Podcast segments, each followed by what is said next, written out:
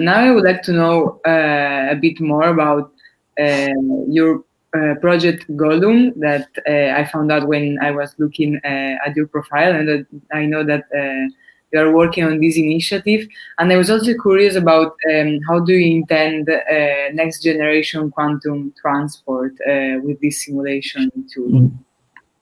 Yeah, so Gollum uh, uh, is uh, uh a code. Uh, it's not like any Lord of the Ring uh, movies. It's a code that is called Gollum for fun. But it is a code that we developed to simulate new, you know, properties of nanostructure material.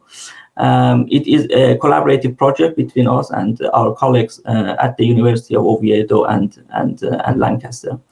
Uh, uh, it is uh, best known for its user friendliness, functionality, and speed.